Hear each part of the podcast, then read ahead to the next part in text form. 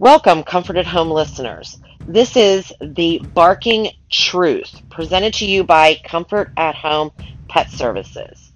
This podcast will reveal the barking truth about what is actually happening in the pet industry so that you can gain knowledge and education to keep our pets safe, healthy, and well. I will be your host, Jennifer Seibel, certified professional pet sitter, dog bite prevention educator, fear free certified, pet first aid and CPR trained, and owner of Comfort at Home Pet Services. I hope you enjoy. Welcome, everyone. Today's episode, we're going to talk about what it takes to be a professional. Fun thing is, today we have a special guest. I have Rachelle Pape from Doggone Awesome Pet Services with us. Say hi, Rachelle. Hello, everyone. So, Rachelle, tell me a little bit about Doggone Awesome Pet Services. What do you guys do? Doggone Awesome Pet Services is a family run business. It's my husband and I that own the business. And we do half an hour visits, one hour visits, we do overnight visits, we do dog walks. We pretty much do anything you need for your pet. Other than grooming, we don't do that. We don't do boarding. Nice, nice. And, and what kind of pets do you take care of? You take care of all kinds of pets, right? We take care of just about everything. I have chicken clients, I have dogs, cats, we had a snake client, Mm. pretty much everything. Nice. Well, I just got asked this question the other day. Um, actually, yesterday, somebody asked me, they said, What's the weirdest pet you've ever taken care of? I didn't know how to answer that because, like, none of them are bizarre and weird to me because it's just like our daily life. What would you say? Like, would you be able to answer that? What's what's the weirdest pet you've ever kind of cared for? Consider any of them actually weird because they're all pretty cool. I mean, if anything's weird, it's that I have a pet pig. So I guess nothing could be too weird for that. But I would say the most unique that I've had myself in was the snake, I would say, just because it's a snake. Um, I mean, Yeah. we, we've done just about a lot of animals. Uh, we've done the birds, the fish, anything you can imagine, we've pretty much done. Sweet. Well, what I wanted to ask you, you just said you have a pet pig. So, what type of animals do you have at, at your own home?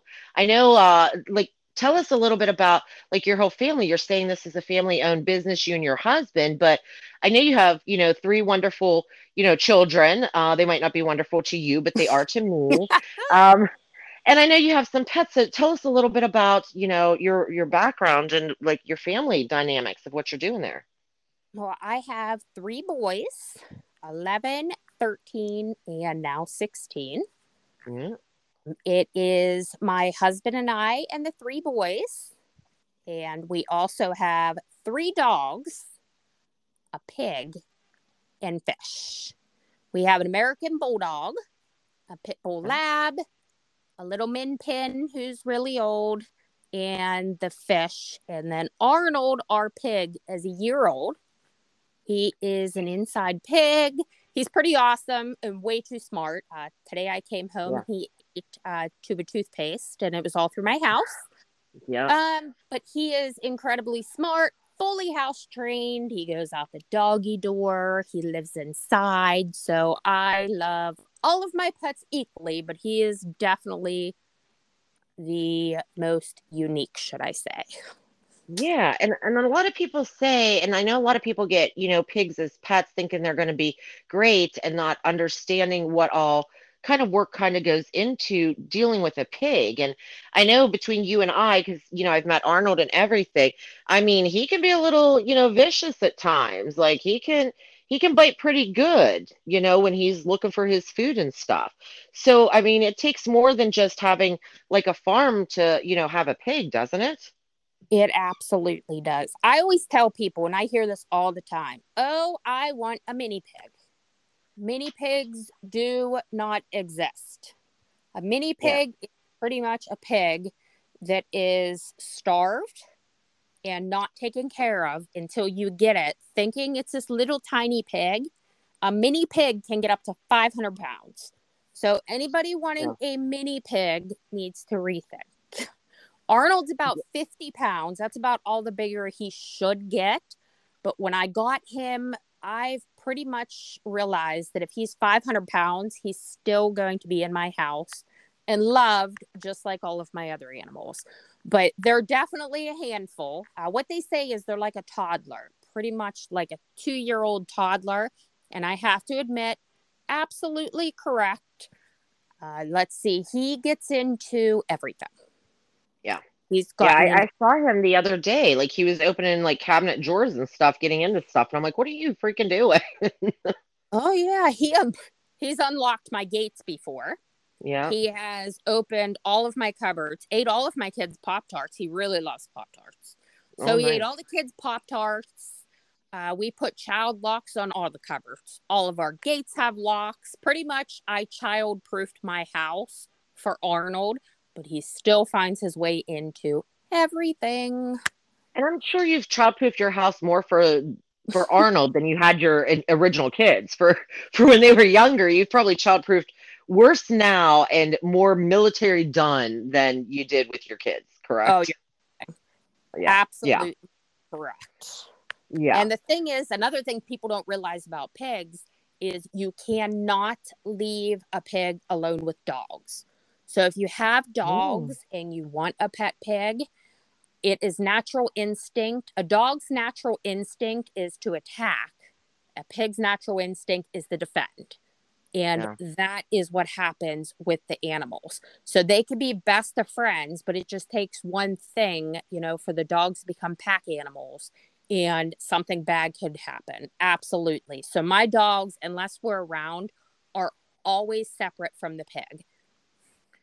Yeah, and you've already had some, you know, severe issues with your two dogs sometimes not getting along because uh, all three of your dogs that you have are all rescue dogs. And i know i've helped you and i've come in and done some training and stuff and things are you know way better than what they've originally been. But that makes for you know a crazy crazy household when you have two dogs that sometimes you can't trust to be around each other and you're still doing training and you're still working with them. And then adding a pig into the situation where a flip of a you know blink of an eye something can happen right oh you're right I have my two dogs. At one time, I had five dogs. When my alpha dog had died, um, my American Bulldog and my Pit Bull Lab started to fight. Mm. And they couldn't find who was dominant.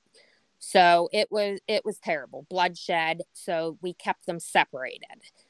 And it's something that we did for three years until I met you and realized that three years ago, I probably should have fixed this problem. Well, now it's in my head that they can't be together. So we have our house completely split in half. Yep. The dog, one dog gets one side of the house to a doggy door out the half of the yard. The other dog gets this side of the house with this doggy door out to the other half of the yard we swap them throughout the day. We switch family time with them. So pretty much my house is separated between the two dogs. The pig gets along with all the dogs. Yeah. So that that's not a problem. It's just the two dogs that don't get together. So I highly suggest, let me just throw this out there, that if anyone has pets that don't get along, try to fix the problem ASAP because it will do nothing but get worse. Yeah, but what's great is that since you've been working with me and doing some training and stuff, like I just watched you the other day when I was over your house, like you were able both dogs were able to pass each other to go through the gates and share a room. They walked past each other. It wasn't like and and the gates aren't your gates are good. They can still sniff each other if they honestly, if they wanted to, your gates aren't that high. They can jump over and kill each Absolutely. other. It's not that your dogs are aggressive in any way. And literally, I watched you open up the gate, and both dogs just passed each other, didn't even give a crap. They were just yeah. like, hey, I'm going this area. So, I mean, I think things have like worked out so much better for you now that you've started working with the situation instead of being so stressed that you. I, I can't have this one around and and it's been a traumatic incident for you watching them get in a fight and i mean that kind of sticks with somebody it does and uh, they they've been in three fights, Yep. and that was enough for me. I should have fixed the problem a long time ago, but I didn't. So now, honestly, I believe it's more me than the dogs.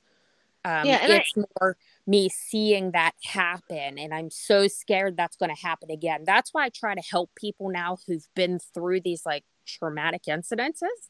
Like I try to help them because I know what it's like to go through them and I want to try to help that person fix the problem rather than them have to live with it like I'm doing right now cuz I'll live with it forever now. It's it's my lifestyle of having the dogs separated.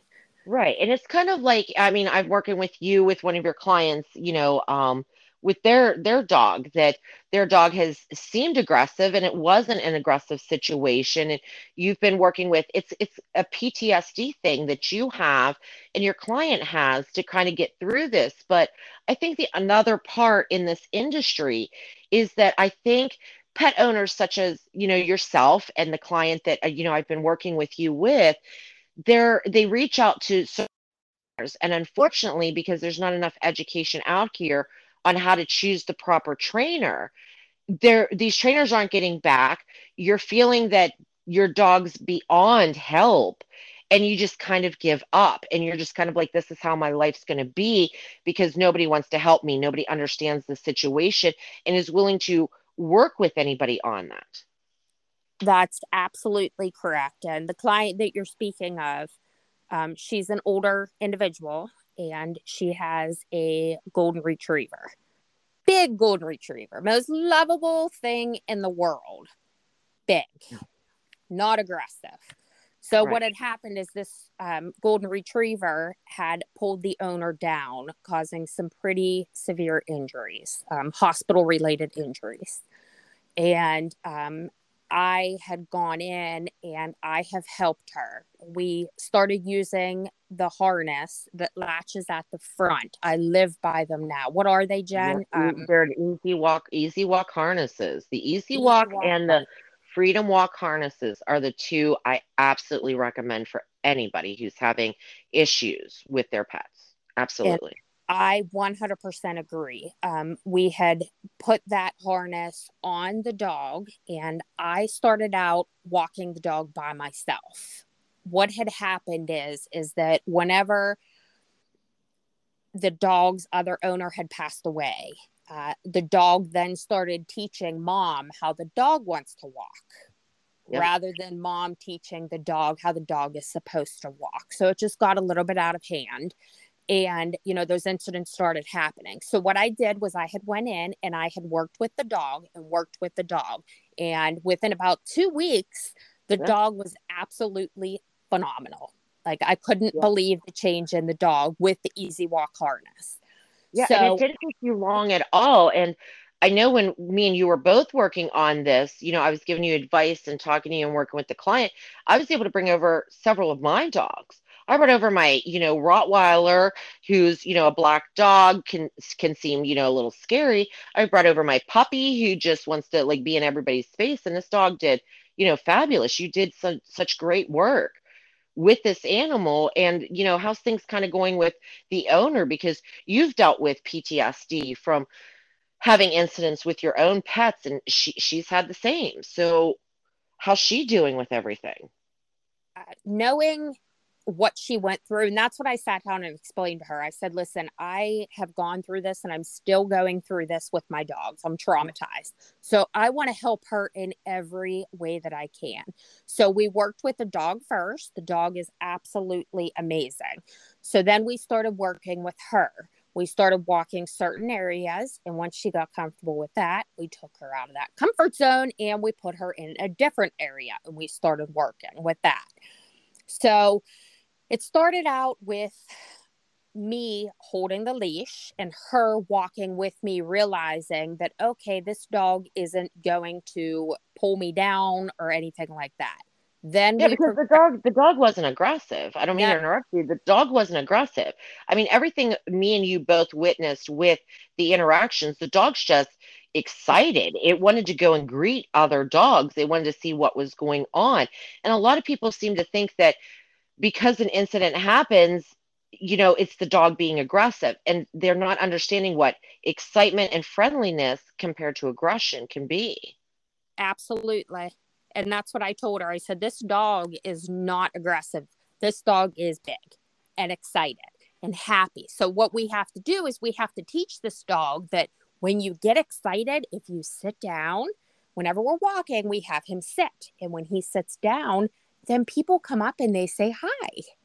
Yeah. And dogs can pass by, and you don't have to act crazy when dogs pass by. So we started going on, we used double leash. Um, yep. She had the one leash, she had, she was in charge of the dog. I had a mm-hmm. backup mm-hmm. leash. So then we worked on that. We got over that where she did terrific. She was 100% comfortable with that. And I took her out of that comfort zone. And now I hold a leash in my hand, not attached to the dog, and she walks the dog with me there. And that's our step now. That's what we're working on now, which is super cool because I tell her, I'm like, you're walking the dog. Yeah. You are absolutely walking your dog by yourself.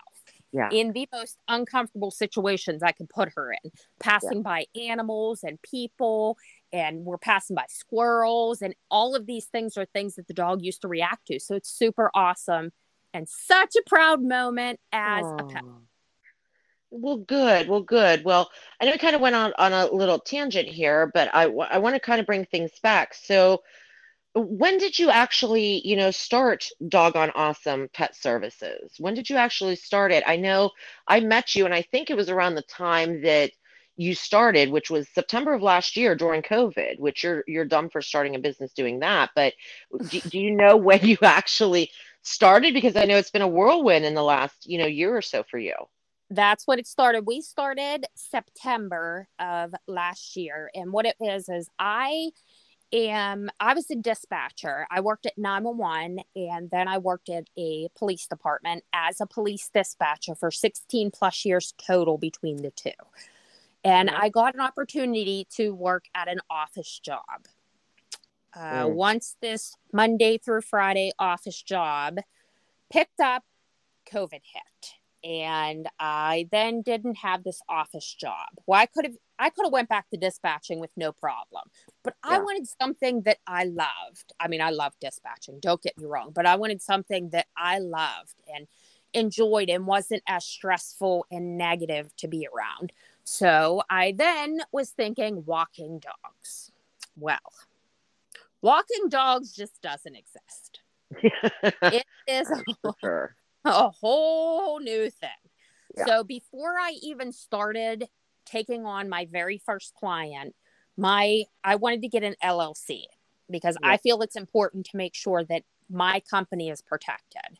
So right. we are an LLC.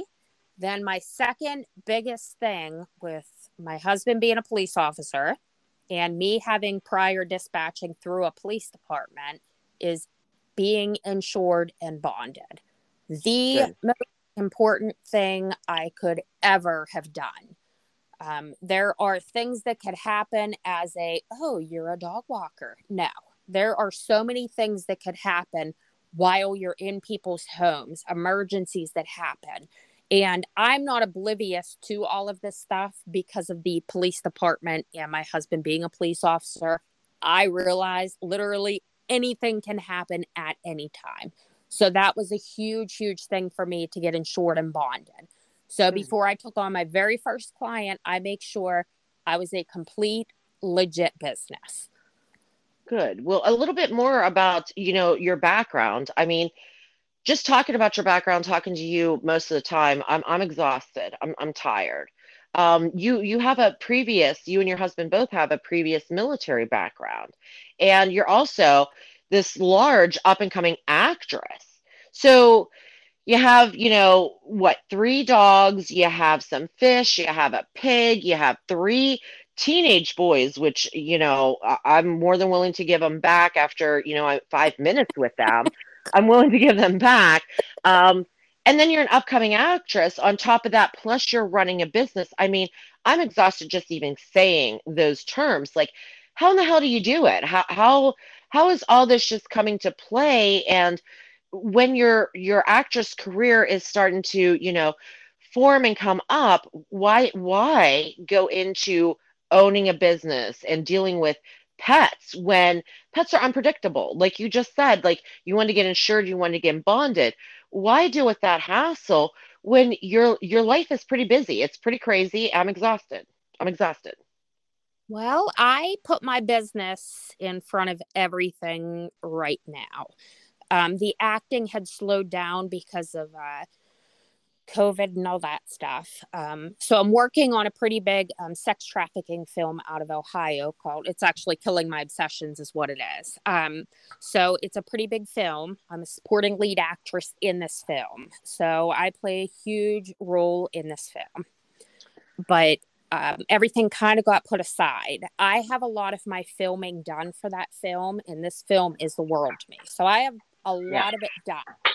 But what we're doing is when we start picking back up and stuff, like I have everything scheduled with my film that nothing will interfere with that day unless of course there is an emergency then i work with that and i work with the our, uh, production crew and everything and i the director and all that with the filming i work with them and we're able to readjust things well, that's good. So you're able to, you know, meet both of your, you know, passions in life and not be, you know, too worn out and not be too I mean, it's always going to be stressful, but I'm sure like not as stressful. And you can hit all of your passions in one. I mean, congratulations to you. Oh, thank you. Yeah. So, um, let's talk about we just said that, you know, when you want to start out your business a little over a year ago, you knew you wanted to do things right. You mentioned insurance, you mentioned bonding, but to make a professional, I kind of feel like not only insurance and bonding, but you need to have, I know in Penn Hills, I'm in Penn Hills, I know you're out in Murrysville. I need to have a business license here with Penn Hills. They want to make sure that no matter my my home, I just receive mail here. I'm out on the road all day. That's kind of what we do. But to run my business in Penn Hills, I have to have a business license. And you've learned this, you know, sometimes the hard way, but that we need to know the laws that are going on. And with you having, you know, your dispatching background, your husband as a police officer, you need to know the laws that are going on with pet care and what is allowed and what's not allowed. And Correct. a big thing yeah. I think people don't understand is I can't just bring dogs to my house. Right. You have to have a license to bring the dogs to your home. Um, I just can't say, hey, okay, you want me to watch your cat in my house? Okay, fantastic. Bring your cat over. Like, that is not the proper way to do that. And that could be a huge disaster on my part as a business owner. So I make sure I do all these steps properly. Um, another big thing that I find has been crazy important and unfortunately has been needed is um, we are, I am first aid certified and Good. CPR certified. I have had to use the first aid uh, two times in two pretty severe cases that in, in only a year, yeah. Yeah, that I've been able to help the pets using those um, certifications that I have. Crazy important because if it would have just been like a neighbor watching um, the dog and the cat, that this had two separate separate inc- two separate incidences um, if it would have been just the neighbor watching the cat and the dog, then something very, very bad could have happened. For sure. For sure. And and so when we sit here and talk about, let's go back to the subject of what you know this podcast is about is what does it take to be a professional? So you knew a year ago starting out that okay, I needed to get insured, I needed to get bonded, and you checked to see if you needed a business license for your area. Then you were like, okay, I kind of know that I need to know the laws. My husband's in law enforcement. I need to know what side of the road I'm walking on, how to take precautions. And then, like you just said, you got CPR and first aid certified. And sometimes I think people don't realize how important that aspect of things are. And then I know you have a contract for care because me and you, you know, worked on that when we first, you know, met each other and a vet authorization. I think those are the main things that will make you a professional, that you have a contract for care, basically saying that I'm coming into your house to take care of your pets. I'm not robbing you, I'm not doing anything. And in case I can't get a hold of you, you allow me to get vet care for your pet, get the certification to sustain life until I can get the pet, you know, to the vet and I can, you know, perform first aid. I can per- perform CPR if needed.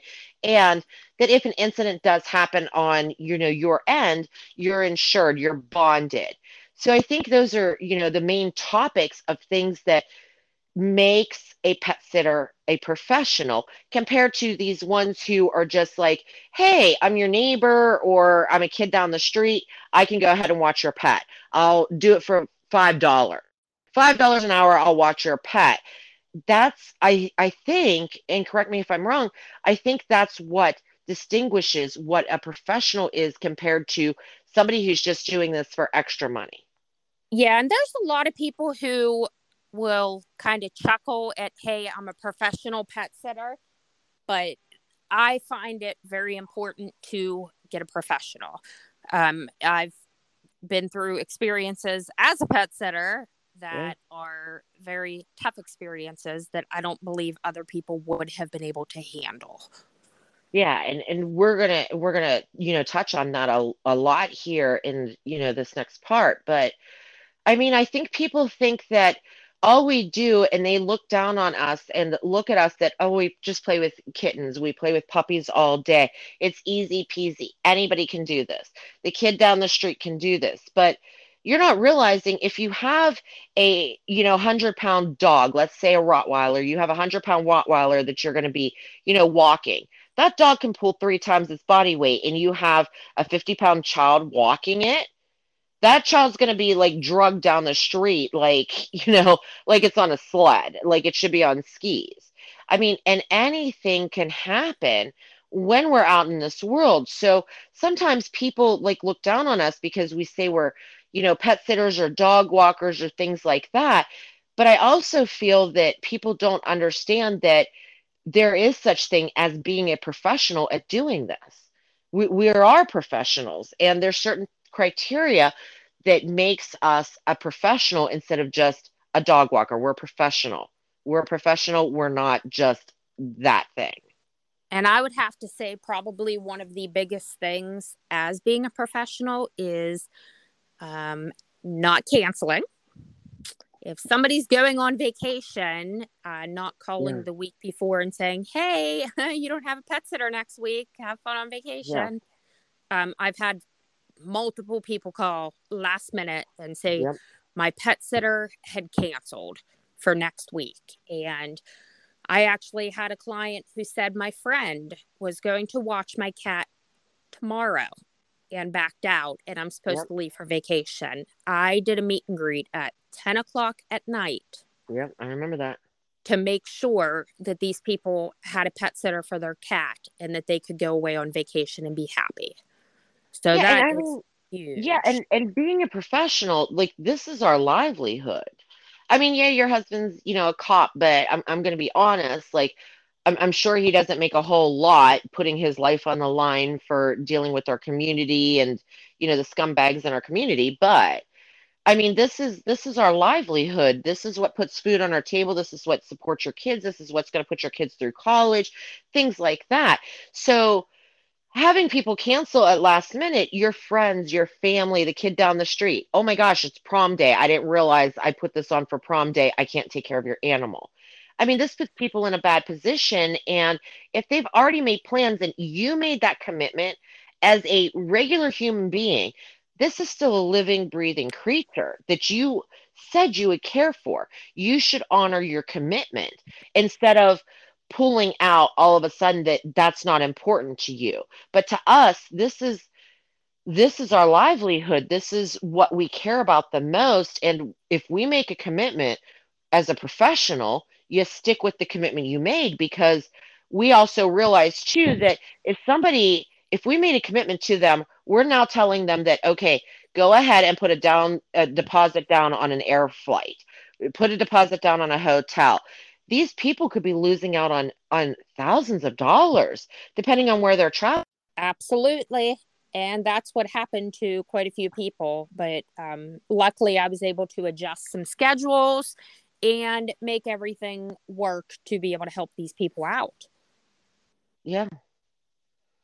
Yeah, and sometimes that's what we have to do and and being a professional. I mean, the crappy part is is that you know, then the education's not out there. And that's why I mean you were talking today. The education's not out there to let people know like what they need to look for. So they're not stuck in the position where they're having to cancel their vacation.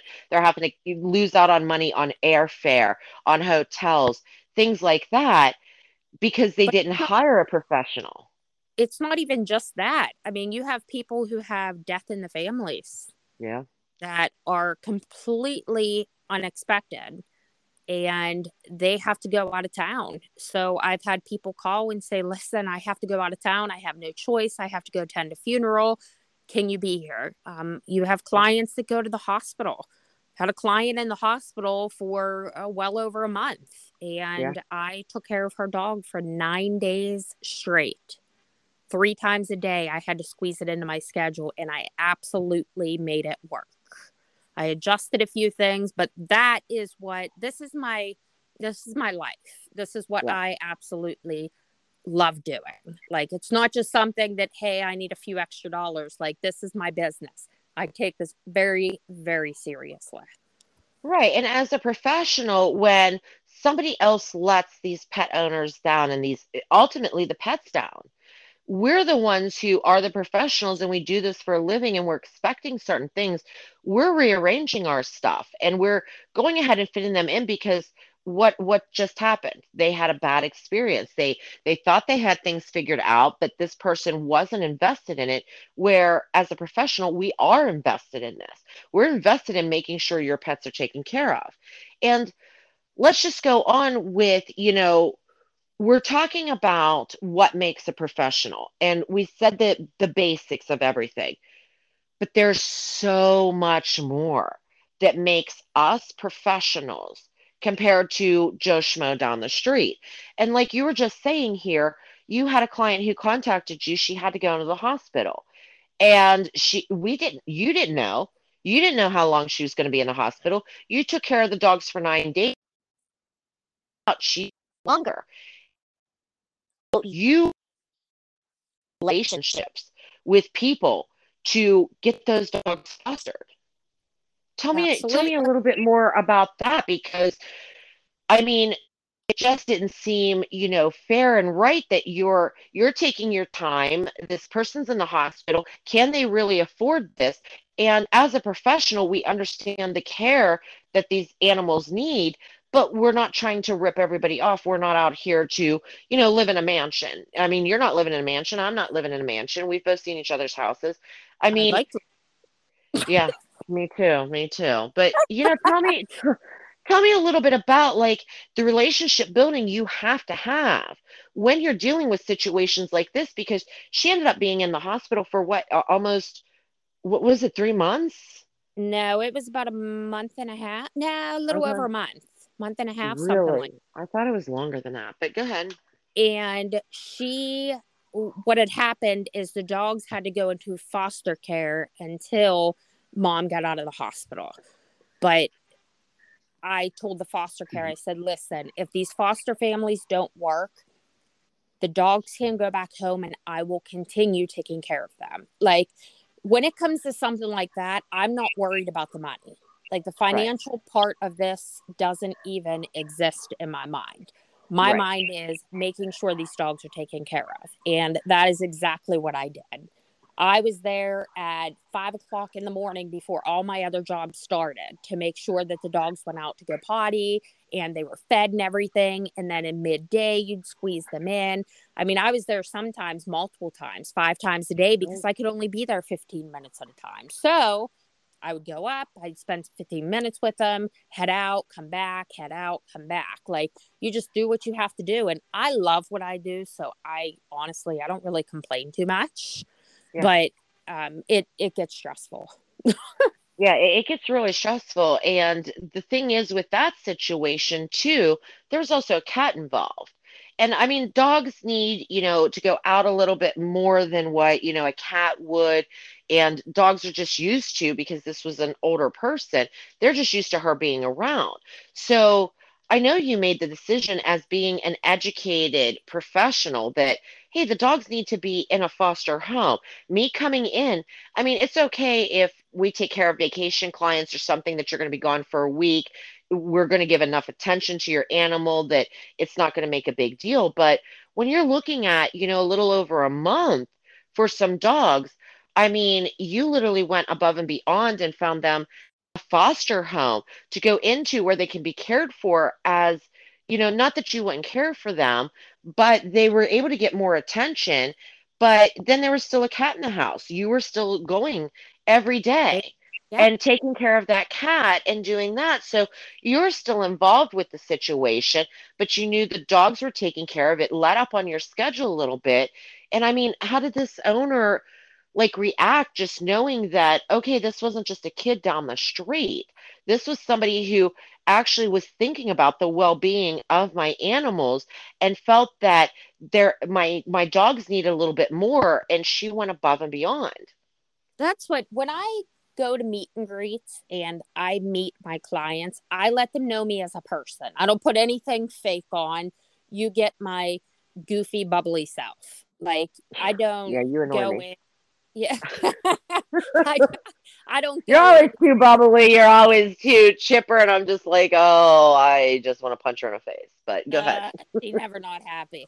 Um, but I go in and I show people this, and um, yeah. I, I make sure that people understand who I am. Because if you want somebody who is strict and down to earth, I or not, I'm down to earth. If you want somebody who's strict and all, that's not me. I'm coming yeah. in. I'm going to love your pets up. I'm going to treat them like my own, maybe sometimes better.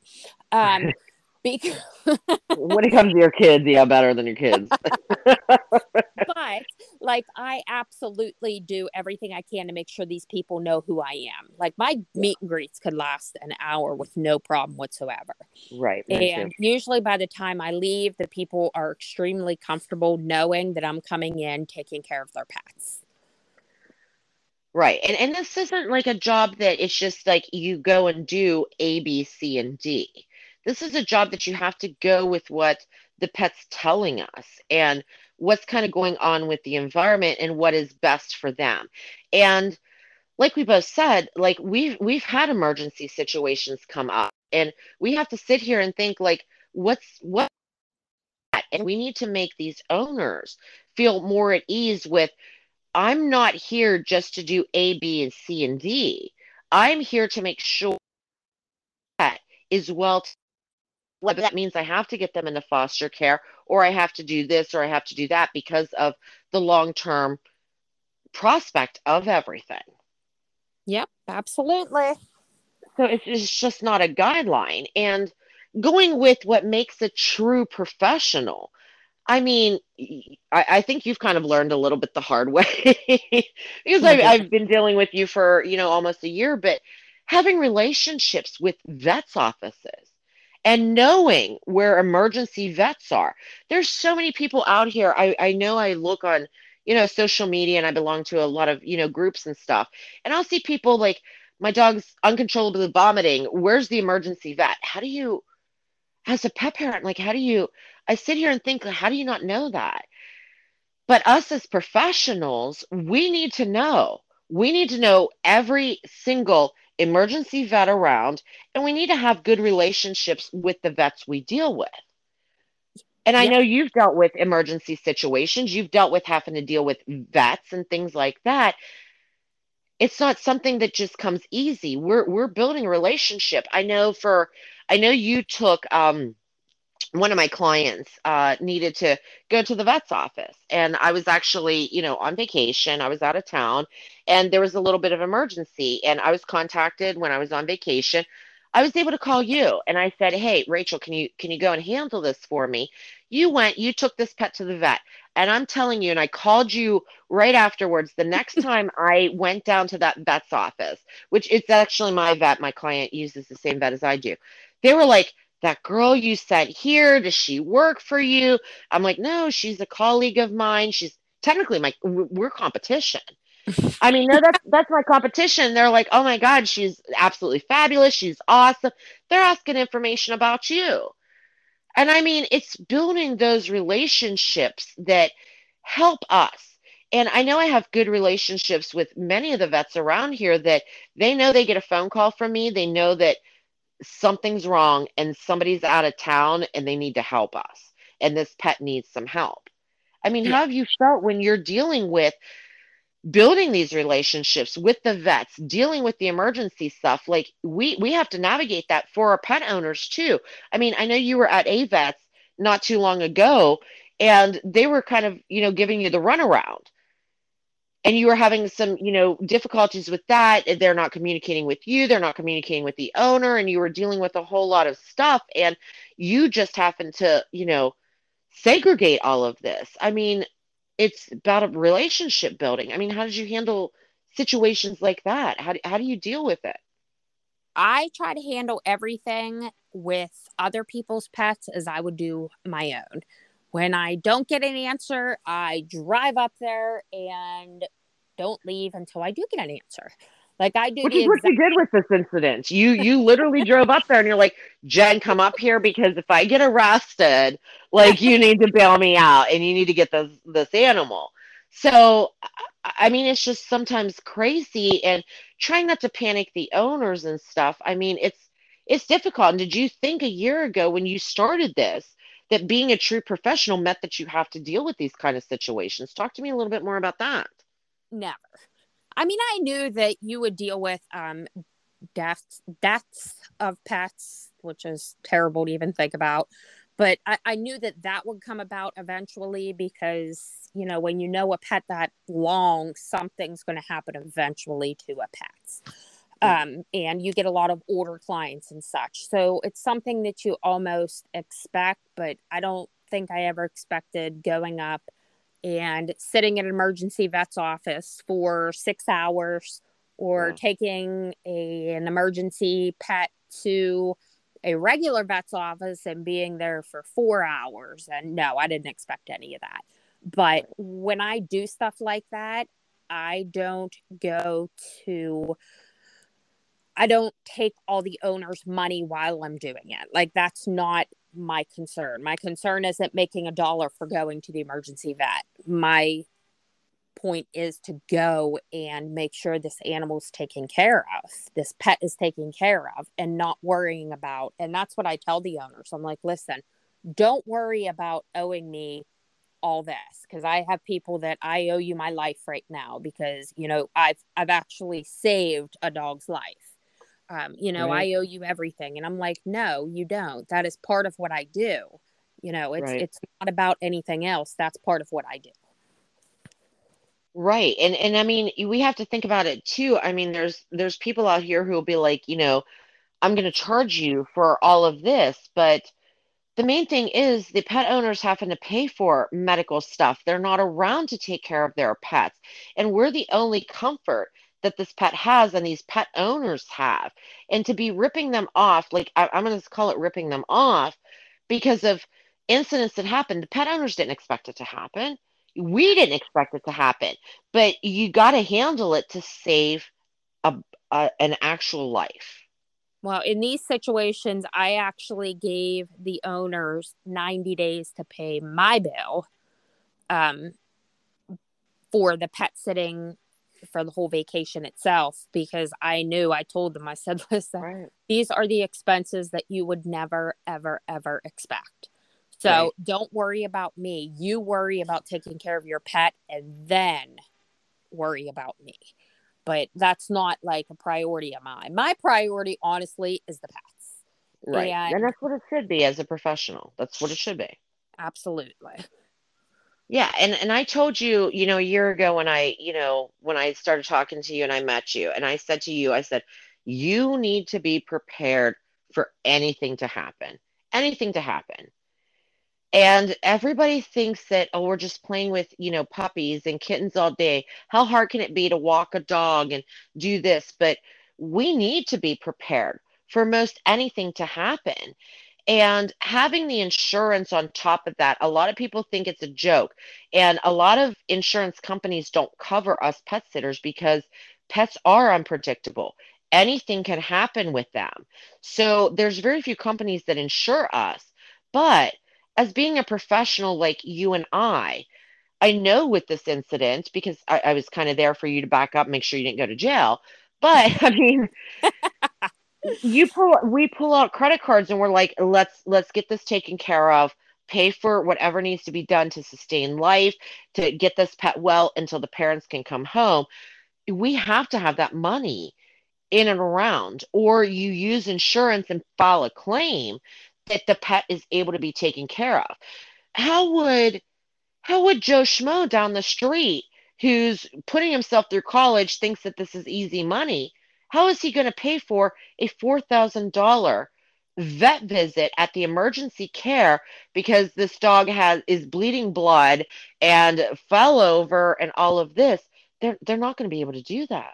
Well, that was my problem with the first trip to the emergency vet is the owner was when I had went down and told them if this dog is stable and everything's fine, I'm taking the dog home. I right. know how to give fluids. I know how to give medications. I know how to give shots. I know how to give that kind of stuff. I can take care of him. He doesn't need to be here unless it's something that is, you know, life threatening that he has to be there.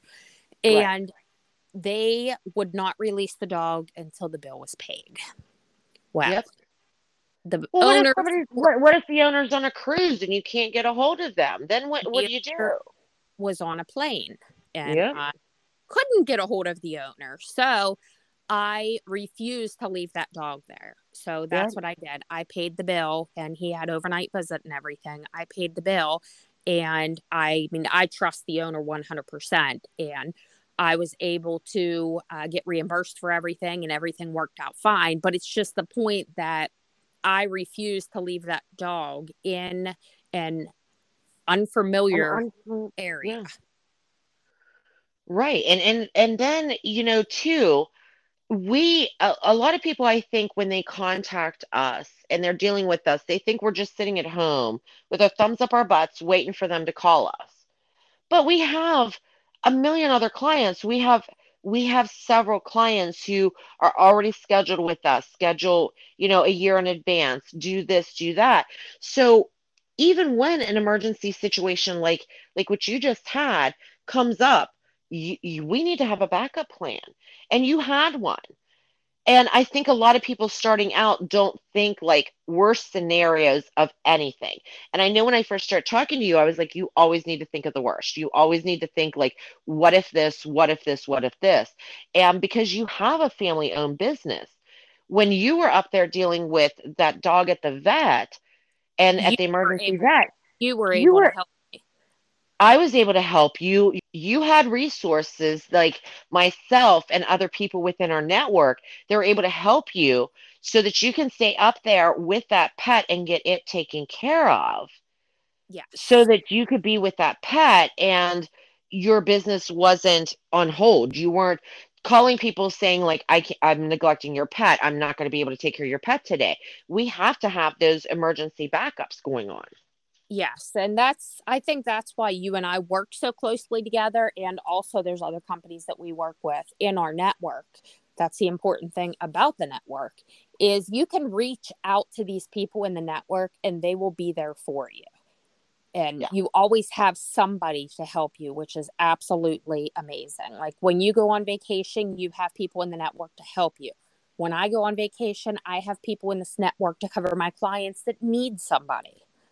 Right. Right. And and having these backup plans I think is so important because animals are unpredictable. We don't know when something's going to happen. And this also leads into I know when I was first talking to you, like you were like, yeah, I know first aid and CPR is out there. I, you know, I'll, I'll wait a little while. And I'm like, yeah, I need to do it. You need to do it. Yes. And, you know, I helped you get set up with it. But a lot of people think like, okay, how hard is it? But the classes we take, it's a hands on class, it's four hours long. and it's it's come in handy. I mean, a lot of people think like, "Oh, how hard can this be? I don't need to know this stuff." But even in the year that you've been out here doing stuff, you've had to use it a few times. It's it's it's pretty relevant to what we do. Absolutely is.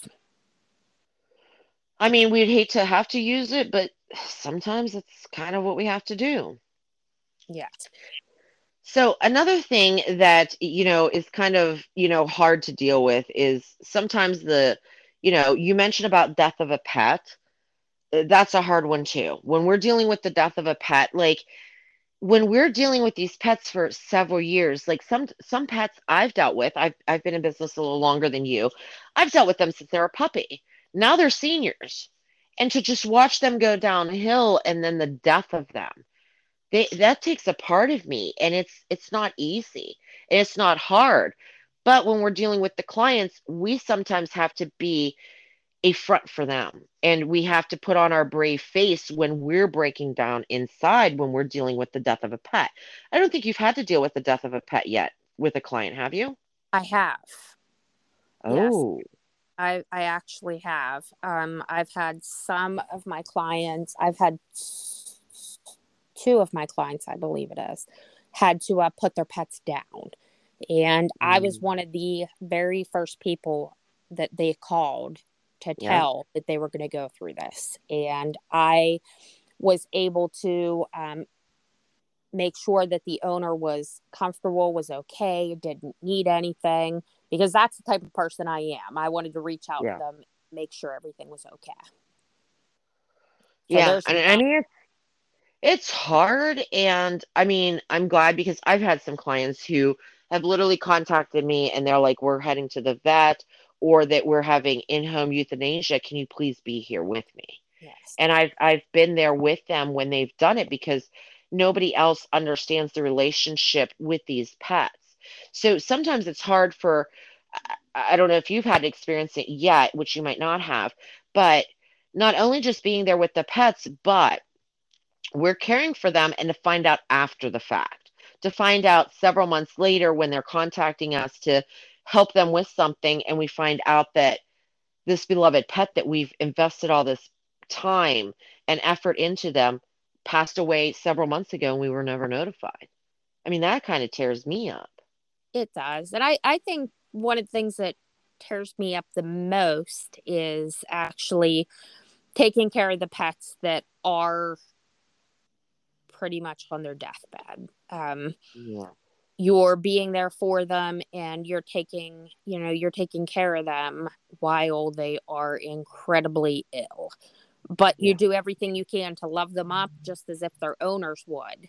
Um, you know, I've I've loved pets up and unfortunately, you know, they had passed away maybe the, the next week or whatever the case may be but there's some things that you do that is absolutely terrible and i i don't enjoy that part of the job. Yeah exactly. Okay so even when we're dealing with things where the pets are you know sick and ill i mean the hard part for us is watching them go downhill and watching them have to have medications that sometimes can make them sicker or we just are watching them go downhill. But I think too, some of the hardest conversations we've had to have as pet sitters is kind of letting the owners know because sometimes they're not willing to give up their pets. And we've had to kind of guide them and say, hey, look, this pet has no quality of life. Things are going on. And it's, hard for us to have that conversation. I think it's hard for us to watch it happen with their pets. It is. It absolutely is. And there's things that you have to do where you start to feel bad that you have to do it. Or, you know, there's some pets on 15 medications a day and you're just, you feel bad because you got to give a dog so much medication a day. And what quality of life is that? But then you look at the mm. pets and you're like, I know why mom didn't do it, but it really sucks. Yeah, yeah. And I think another thing that sucks too is, you know, we have to deal with like weather and stuff. I mean, I, I know that when I sometimes when I'm trying to hire, I mean, I have people who call me when, you know, I'm talking to them and I'm interviewing them. They're like, Oh, well, if it's raining, do I have to walk walk the dogs? Yeah. The tropical they storm. Yeah, we have a tropical storm coming through. I mean, do I still have to walk the dogs? If you're not getting belted in the head with hail, yeah, get them out and go to the bathroom. They have to go to the bathroom. I mean, Yeah. come, come on now. And and it's dangerous situations like this too that we have to deal with. We don't only have to protect these animals out in this extreme heat to make sure they're not passing out. We're sitting underneath a tree down the street, making sure they're cool. We're taking water with us. We're making sure they're not dying of heat exhaustion. We're making sure they're not getting pelted with hail. We're making sure they're that a hurricane's not coming through and they're getting swept up and we're holding onto the leash and they're in a tornado. I mean, it's kind of like like we have to deal with weather stuff too as being a- a professional. And I don't think a lot of people think about that. I've been out in snow so deep that the pet was sinking in the snow. We had, Yeah. we had to find the little path that we were able to go on that the pet wasn't sinking in the snow.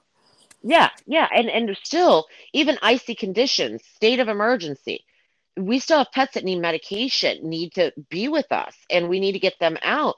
That it doesn't matter. We we better have good good goddamn snow tires on and be able to truck it there, you know? So another part that makes this job a little more difficult, I think, is a lot of people think that when you're a professional and you're dealing with pets, that all you deal with is pets.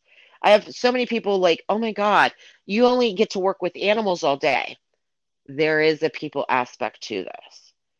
There is a people aspect to this. And even with you, with your client who ended up in the hospital, you're still checking in with her, making sure she's okay, talking to her, making sure she's listening to the doctors and finding out information. But I mean, we still have to deal with the clients. We still have to deal with them. So sometimes we do have difficult clients. Sometimes we're therapists to some to make sure that they're okay and they're doing well, but other times we have difficult clients. People don't realize that there can be difficult clients. I know I've gotten some that it's all of a sudden they're contacting me on Thursday and they're like, "Oh, I have a wedding coming up this weekend. I need you to be here." Uh, you've known about this wedding for six months, so how have you been able to, you know, being a newcomer into this, been able to deal with some difficult clients that are literally blowing up your phone all the time or questioning how you handle business and what you kind of do and some of these last minute appointments? How have you been dealing with some of that? Well, I deal with a lot of last minute appointments. Um, I deal with a lot of police officers because of my husband's job. Um, I deal with Yeah. a lot of police officers get mandatory shifts, and they'll call that morning and say, "Hey, I need you to come by today. I'm working 16 hours." So I do my best to fit them in anytime because I completely understand about the whole getting mandatory stuff. But as far as difficult clients, I pretty much smile and nod. Um, I have, Yeah. Yeah. I try My neck to, my neck's kind of sore from that. yeah, I I try to understand that not everybody is the same. Like people are just so different, especially when it comes to their pets. Let me tell you, some people are definitely a lot different. Um, Mm. so I try to adapt to different personalities and such with these people. And I try to help them out as much as possible. I try not to push people away unless it comes down to something that's going to, um, you know, be a liability then I'd absolutely push somebody away. But personality wise, I just try to accept everybody the best that I can. Right, but it's also dealing with your schedule too. Like, you know, you deal with a lot of, you know, our first responders, which, you know, thank you all of you for all your hard work and what you do. But, eh, you know, I deal with, you know, some nurses, some doctors, things like that. They can get pulled into extra shifts, especially dealing with this COVID stuff. So, I mean, you can't book your schedule so full that all of a sudden, if one of these people calls and a police officer calls and says, Hey, I need you to take care of my pet, and you're completely booked, that you can't try to rearrange a couple of things to try to help them out because they're, they, they don't know that this is about to happen. They know, you know, limited time, and we got to try to help them out. That's what I try to do. I try to leave gaps in my schedule. That way, if somebody does call and needs an emergency, that I'm able to help out. Um, I, like you said, I work with nurses. I actually work with a veterinarian or client as a veterinarian. Um, you know, I deal with different clients that have crazy hours that are in school, you know, everything that you could possibly imagine. So we also get a lot of cancellations. Um, I don't get angry about cancellations, especially no. now with COVID. Um, I don't get angry about the cancellations. I understand how life is um, I mean, everything can change day by day, and I get that. But I always try to make room in my schedule for emergencies, you know, if it's something that's needed. Yeah. And I mean, that goes with scheduling and handling last minute requests. Like, if it's an emergency, like, I'm more than willing to go above and beyond to help handle that emergency that's happening. And let's say a police officer has to pull a double shift or something like that, or a nurse or a doctor needs to do that. I'm more than willing to handle some of those last minute requests, but sometimes we get phone calls for like emergency situations, things like that, that somebody doesn't know. But sometimes we have clients who I feel that kind of can take advantage of us. That all of a sudden, like, they knew a meeting was scheduled and they're working late from work and they contact us last minute when they've known about this meeting for well over a week.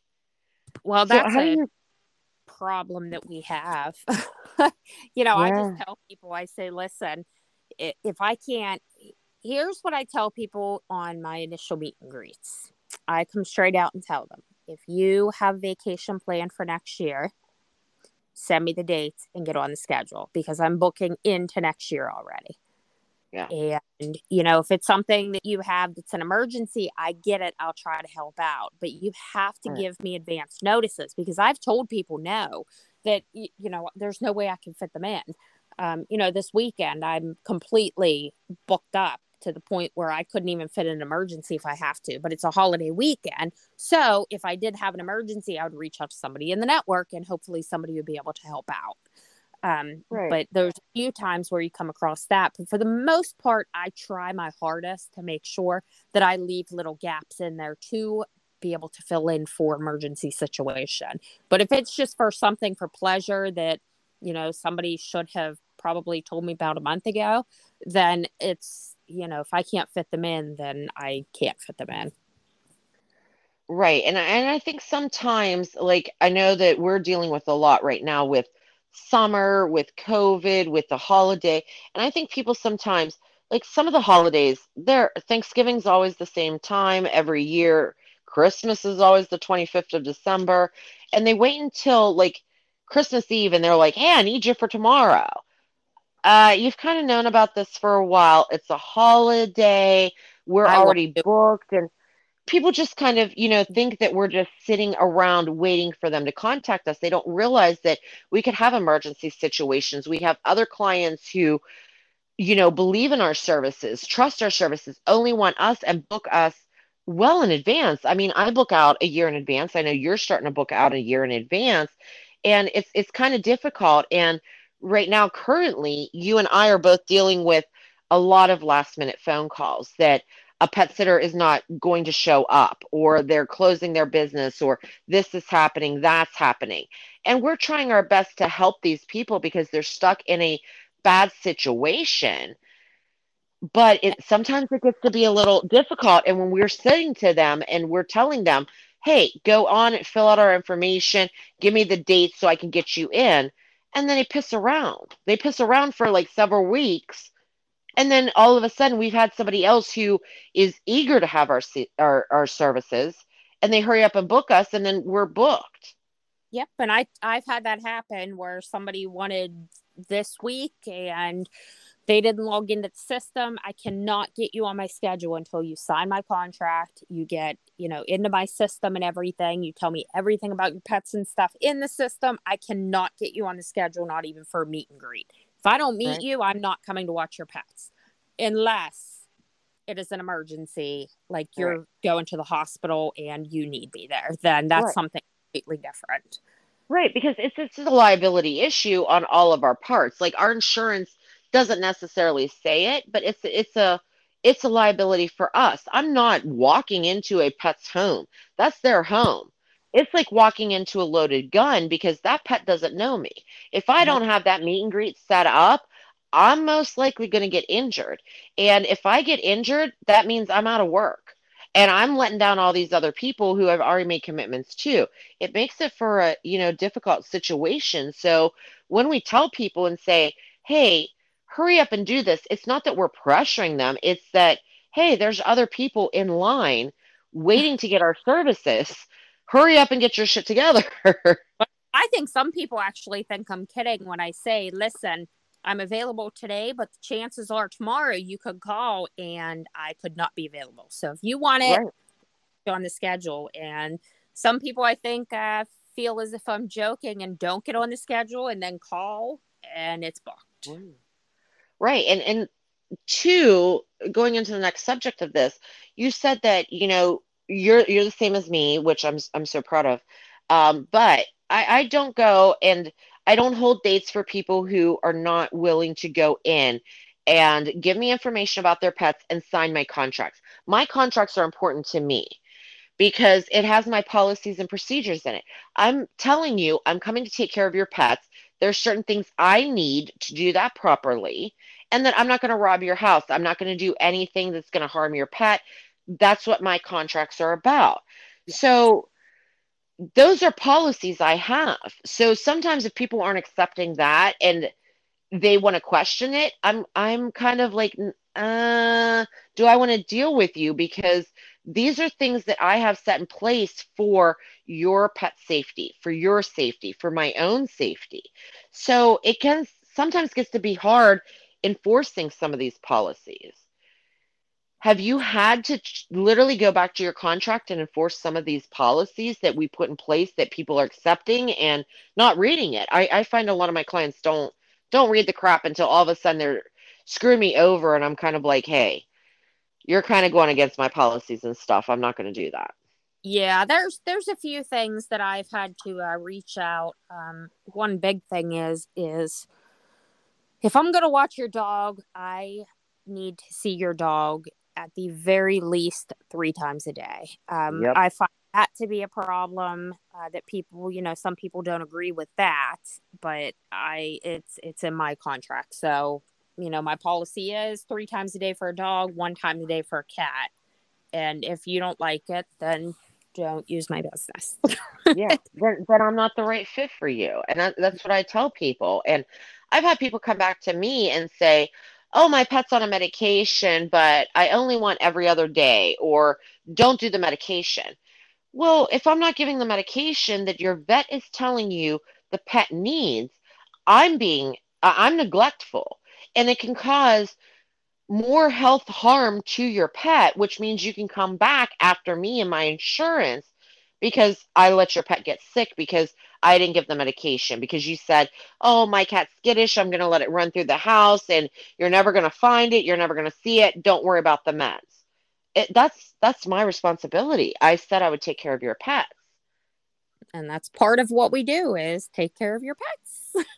yeah, and, and and enforcing the policies. I mean, literally and you'll find this out too. I've um I have some policies in there. I don't think you're as strict as I am, but I definitely don't agree with adversive, you know, adversive equipment or aversive training on any of my pets because I've read the studies. I know that it can be harmful for me, my pet sitters, anybody who's dealing with me.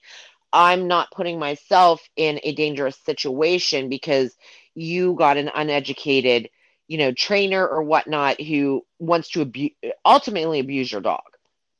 So I've had some clients who, instead of paying attention to my contract that I, I have in my contract, some people call it a non compete. It's really not.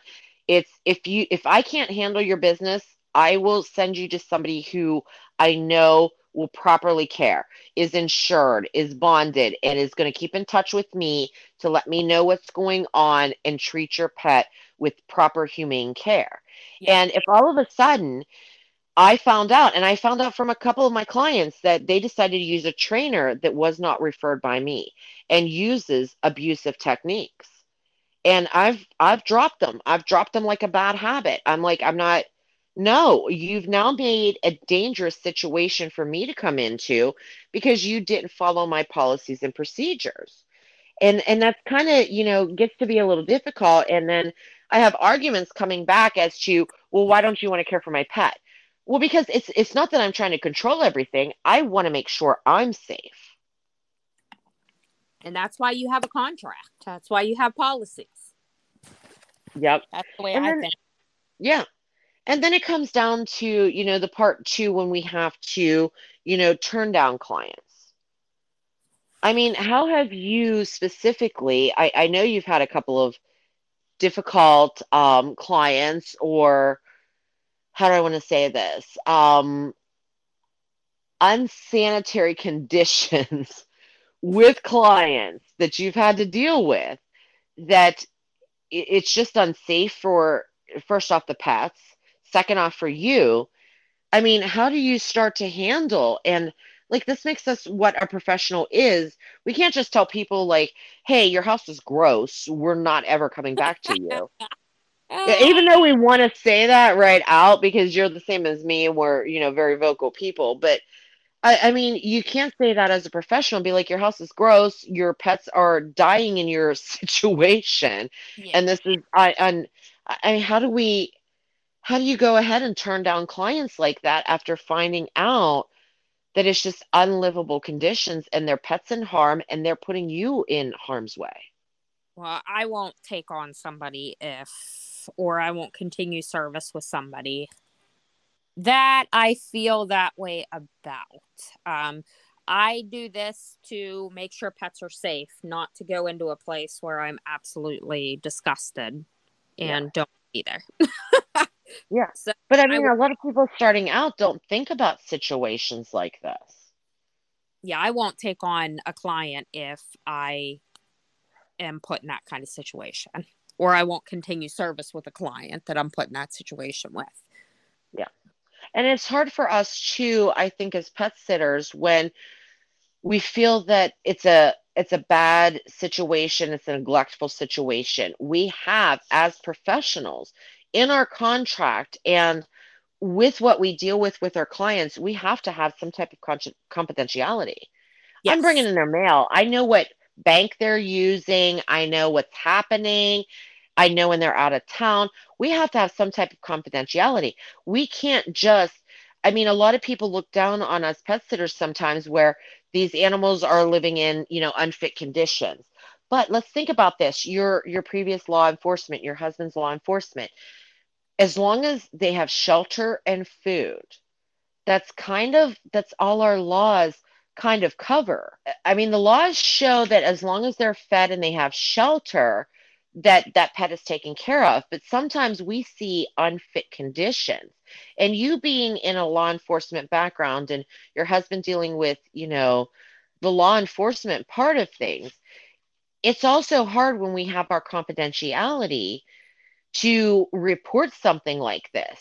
When they're paying, I mean, we're not cheap we we charge money and people are willing to pay for our services but for us to report them for what we feel is unfit conditions doesn't necessarily meet with the law and what can we do in those type of situations I mean, as as long as the pet is fed and taken care of and not outside tied to a two foot chain in the heat with no water. I mean, I've I haven't seen any conditions where the pets were completely neglected. And i don't think that our our people who are paying for our services are technically neglecting their pets but No. I feel that sometimes maybe they're ill or something's happening that we're kind of grossed out by the situation. And a lot of people look down on us and say, Why aren't you reporting this? And I don't think they understand that we're educated, we're professionals, we know what the law is. That pet is not sitting in a kennel being euthanized, And, and I they would are being fed. situation before I would do that. Yeah. I would do what I could to help the situation before I would, you know, want a pet to go back to a shelter. Right. And it makes us advisors for what our clients like need. Yes. And- So the next thing is too, like I've noticed with my business, and I've warned you about it already, business hours. Business hours. I mean, I, I want to spend time at home. You have three kids, you have your own pets. I have my own pets. I have a husband that I, you know, need to keep an eye on.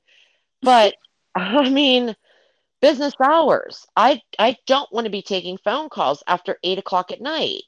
So I have certain business hours as to when I'm going to contact people back, deal with things, and unless it's an emergency, most likely you're not hearing from me until the next day when my business hours are open. And I know sometimes a lot of clients will contact us in the middle of the night. I've had clients text me at two o'clock in the morning asking me for something, uh, you know, if I have availability two months from now. like it's, it's insane. They literally think about like themselves and they're not like, okay, Jen needs to sleep. Rachelle yeah. needs to sleep. She wants to spend time at home. And people get frustrated sometimes when I think they, you know, hear my business hours, but also once they know my business hours, they they still just contact me any time of the day. Yes. Have you started having that issue? I have, yes. At, uh, what do you do? Well, if it's an emergency, I don't mind. Um, I'll do what I can right. to help. But to be honest, if not, I just won't answer the phone, and right. I call them back whenever it is time for me, or when I have time. I mean, if I'm out right. taking care of another pet, you know, it's it's my obligation to pay attention to that pet, not talk exactly. on the phone and ignore exactly because that's, that's, what we're getting paid to do and I, I think sometimes they don't think that I, I, mean i have clients who pay completely attention to my dog i'm playing paying complete attention but it doesn't help when i'm paying attention to somebody else's animal and you're mm-hmm. calling me uh, uh, like 20 times in like two minutes and trying to get me to answer the phone. Like I'm taking care of that pet. You wouldn't appreciate this for your own pet's care, and you're paying me to take care of your pet. Yes. So I mean, I think sometimes they think that we're not, we don't do anything as business owners. I think they think that we're not doing anything. We're waiting for their phone call. We're waiting to schedule this and all of that. So, I mean, I think as being, you know, a new person and coming into this, I don't think people kind of realize and think like, you need to think about what your business hours are going to be. Are you going to be answering phone calls until two o'clock in the morning when you got to get up at 6 a.m. to go and take care of a pet? Yeah, absolutely not. yeah. If there's an emergency and you need me, you call me. But if not, I won't be picking up the phone. Right. Right. And and I think the network that we have, I mean, you've talked about the network and stuff, and we get contacted because we're so involved in these people's lives. We're so involved with their pets. We know everything that's going on. As a professional, as a professional, not just Joe Schmo down the street, as a professional, we need to have these professional relationships. I have many relationships with groomers, with vets' offices, with other pet sitters I mean, I'm going to be going on vacation soon. You're taking care of some of my clients. I'm not sitting here freaking out, worrying that, you know, you're going to steal my client from me. You're helping me out. If they decide your service is better than mine, by all means, go right ahead. But I have these relationships that I'm so involved in these people's lives half of the time that if there's an emergency with their pet, they're not calling the vet. They're not calling the emerg. They're calling me. Jen, what should I do? What should I do? And I'm just sitting here like, oh my, oh my gosh, like, thank God I have the relationships I have to be like, go here. I know the certain vets that have same day appointments. I know how much AVETs cost. I know how much PVSEC costs. I know how, you know, some of these places work. I know who is the certified groomers, who's going to treat your pet well, who can handle cats. Not all grooming deals with cats. There's only a few grooming shops that actually will groom cats because cats are cats are weird. Cats are a pain in the ass. So, I mean, having those relationships and having relationships with other pet sitters that I can trust, that I know are going to take as good care of the pets as I would. Yes. And I feel that is incredibly important. Incredibly important. And I think just anybody who's wanting to do this, they're not building this relationship. I know that I've reached out to other businesses, so called, let me just change that, so called businesses that say they do pet care. I've reached out to them. I'm like, why don't you join our network? We need other people that we can refer to and are trustworthy.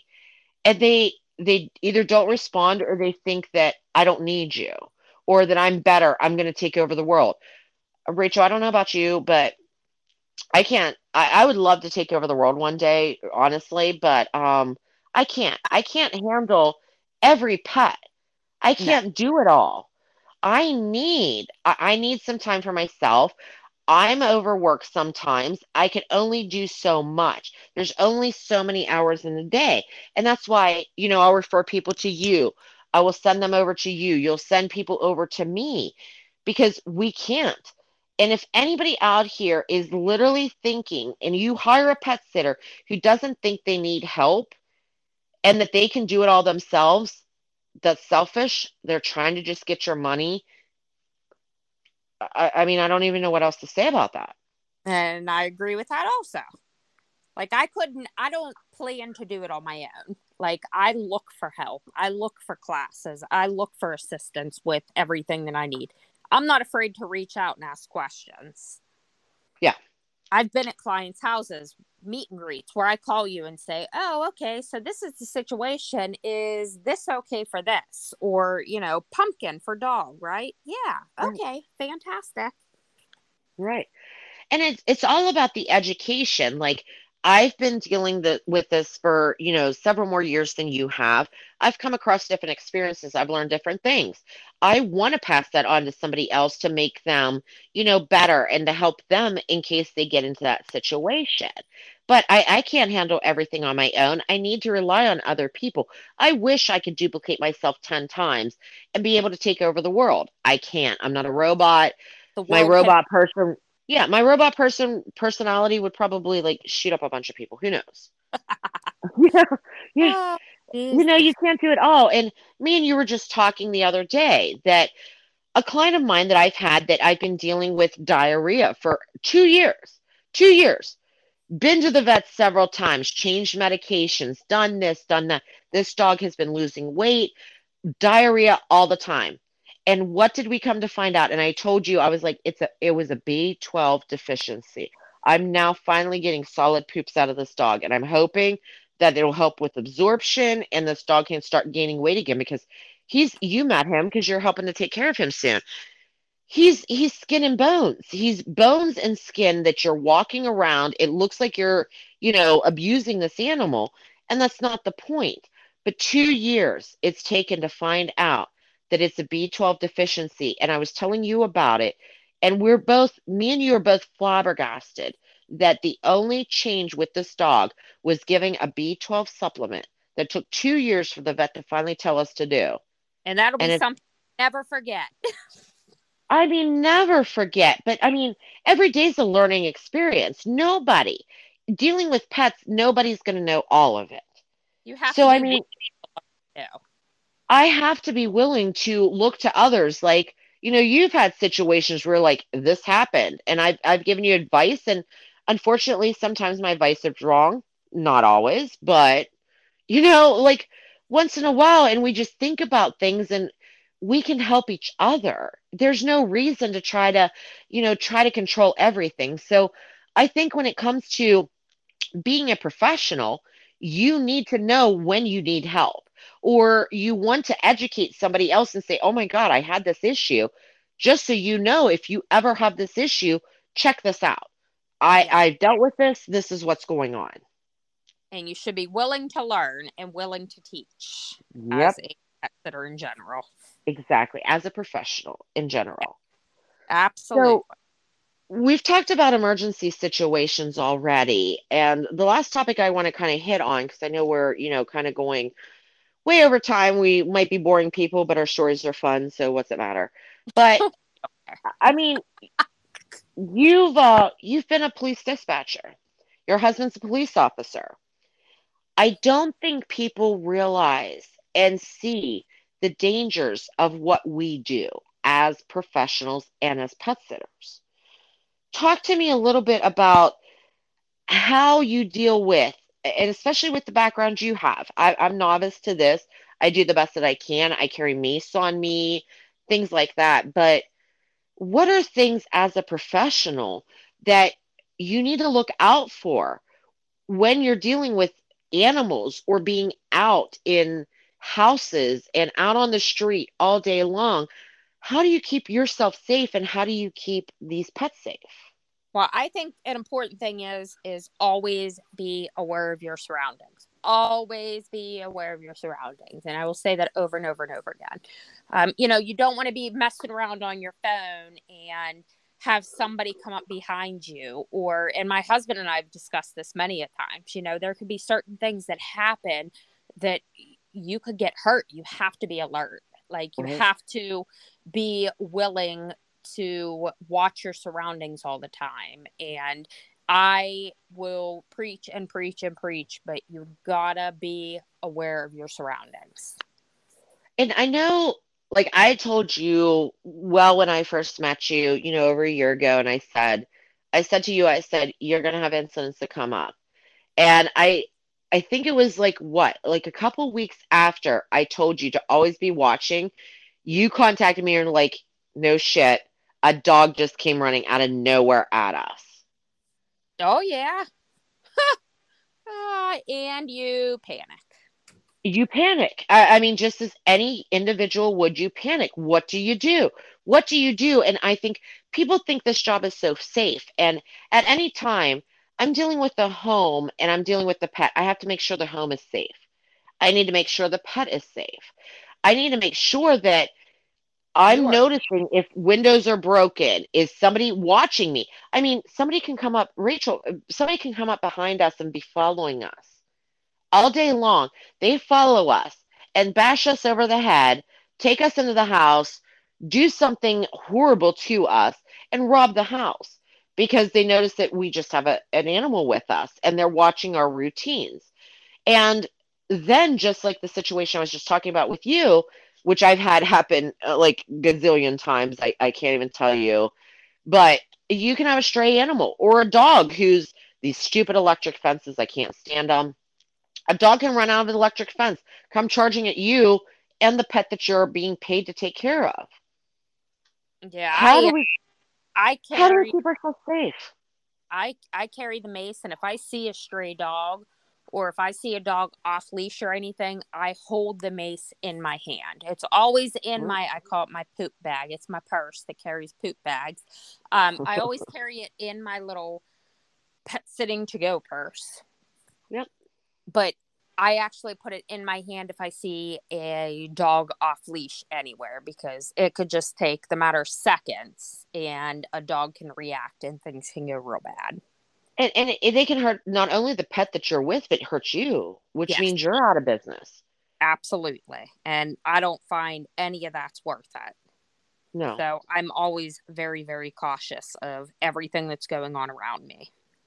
It's just about watching your situations, but I know with you being, you know, a dispatcher, your husband being a police officer, I mean, you know quite a few more tips than what us regular people might know. But I know I was just talking to you because you're you're dealing with a pet and uh, you're walking them and you noticed the loose dog. And then you tried to you found that there was an owner near this dog. And then you were like, "Hey, I'm going to introduce myself just so they know that I'm around. I'm a friendly person. I want to meet this dog." And this guy was like, "It's my guard dog. He's going to kill you, but I have him off leash." I have him for protection. As the I mean, next to him off leash. So now I know to completely watch my surroundings at that house because you never know if that dog's going to come out. But it's not even just pets you got to worry about. I mean, you got to worry about the people that surround you also. Right. Right, because you don't. I can't trust anybody out here. I don't. I don't know who has ill will and who doesn't. I mean, we all know as pet sitters, we have everybody watching us. And the neighbors, I, will be out on the street and people will tell me, like, oh, I saw you picking your nose on the street corner the other day. oh my God. Like, I'm glad you're watching me that, that well, that I was picking a, you know, a hair out of my nose. Like, but we we always have eyes on us. And with the day and world that we have, there's cameras on us at all times. but you just never know if people have good intentions that they're looking out for our well-being or if they're looking out for us to find a hole in the security that we're providing for a home, a pet. And this dog is it's a security dog. I, I wanted to kill you. Oh well why do you have it off freaking leash, you moron? Yep. And that is the kind of people you deal with. and I mean it just makes our job more dangerous. But then here we can look at people who are like, oh, I'm a college student, I just want extra money. Oh, I'm a 13 year old down the street who wants to get extra money. It's this is not all fun and games. How's a 13 year old? Which you have a 13 year old. I deal with him. He argues with me all the freaking time. He wants all my money and doesn't want to do anything for it. Yeah. But like, if he were to go and do this, if if an incident happened that a stray dog came out, is he going to be able to pay for the vet bills? Is he going to know how to handle the situation? What if somebody's following a young kid with a dog and going back to the house, robbing the house, doing something to? I mean, you've heard stories of, of this kind of stuff. I'm sure of it.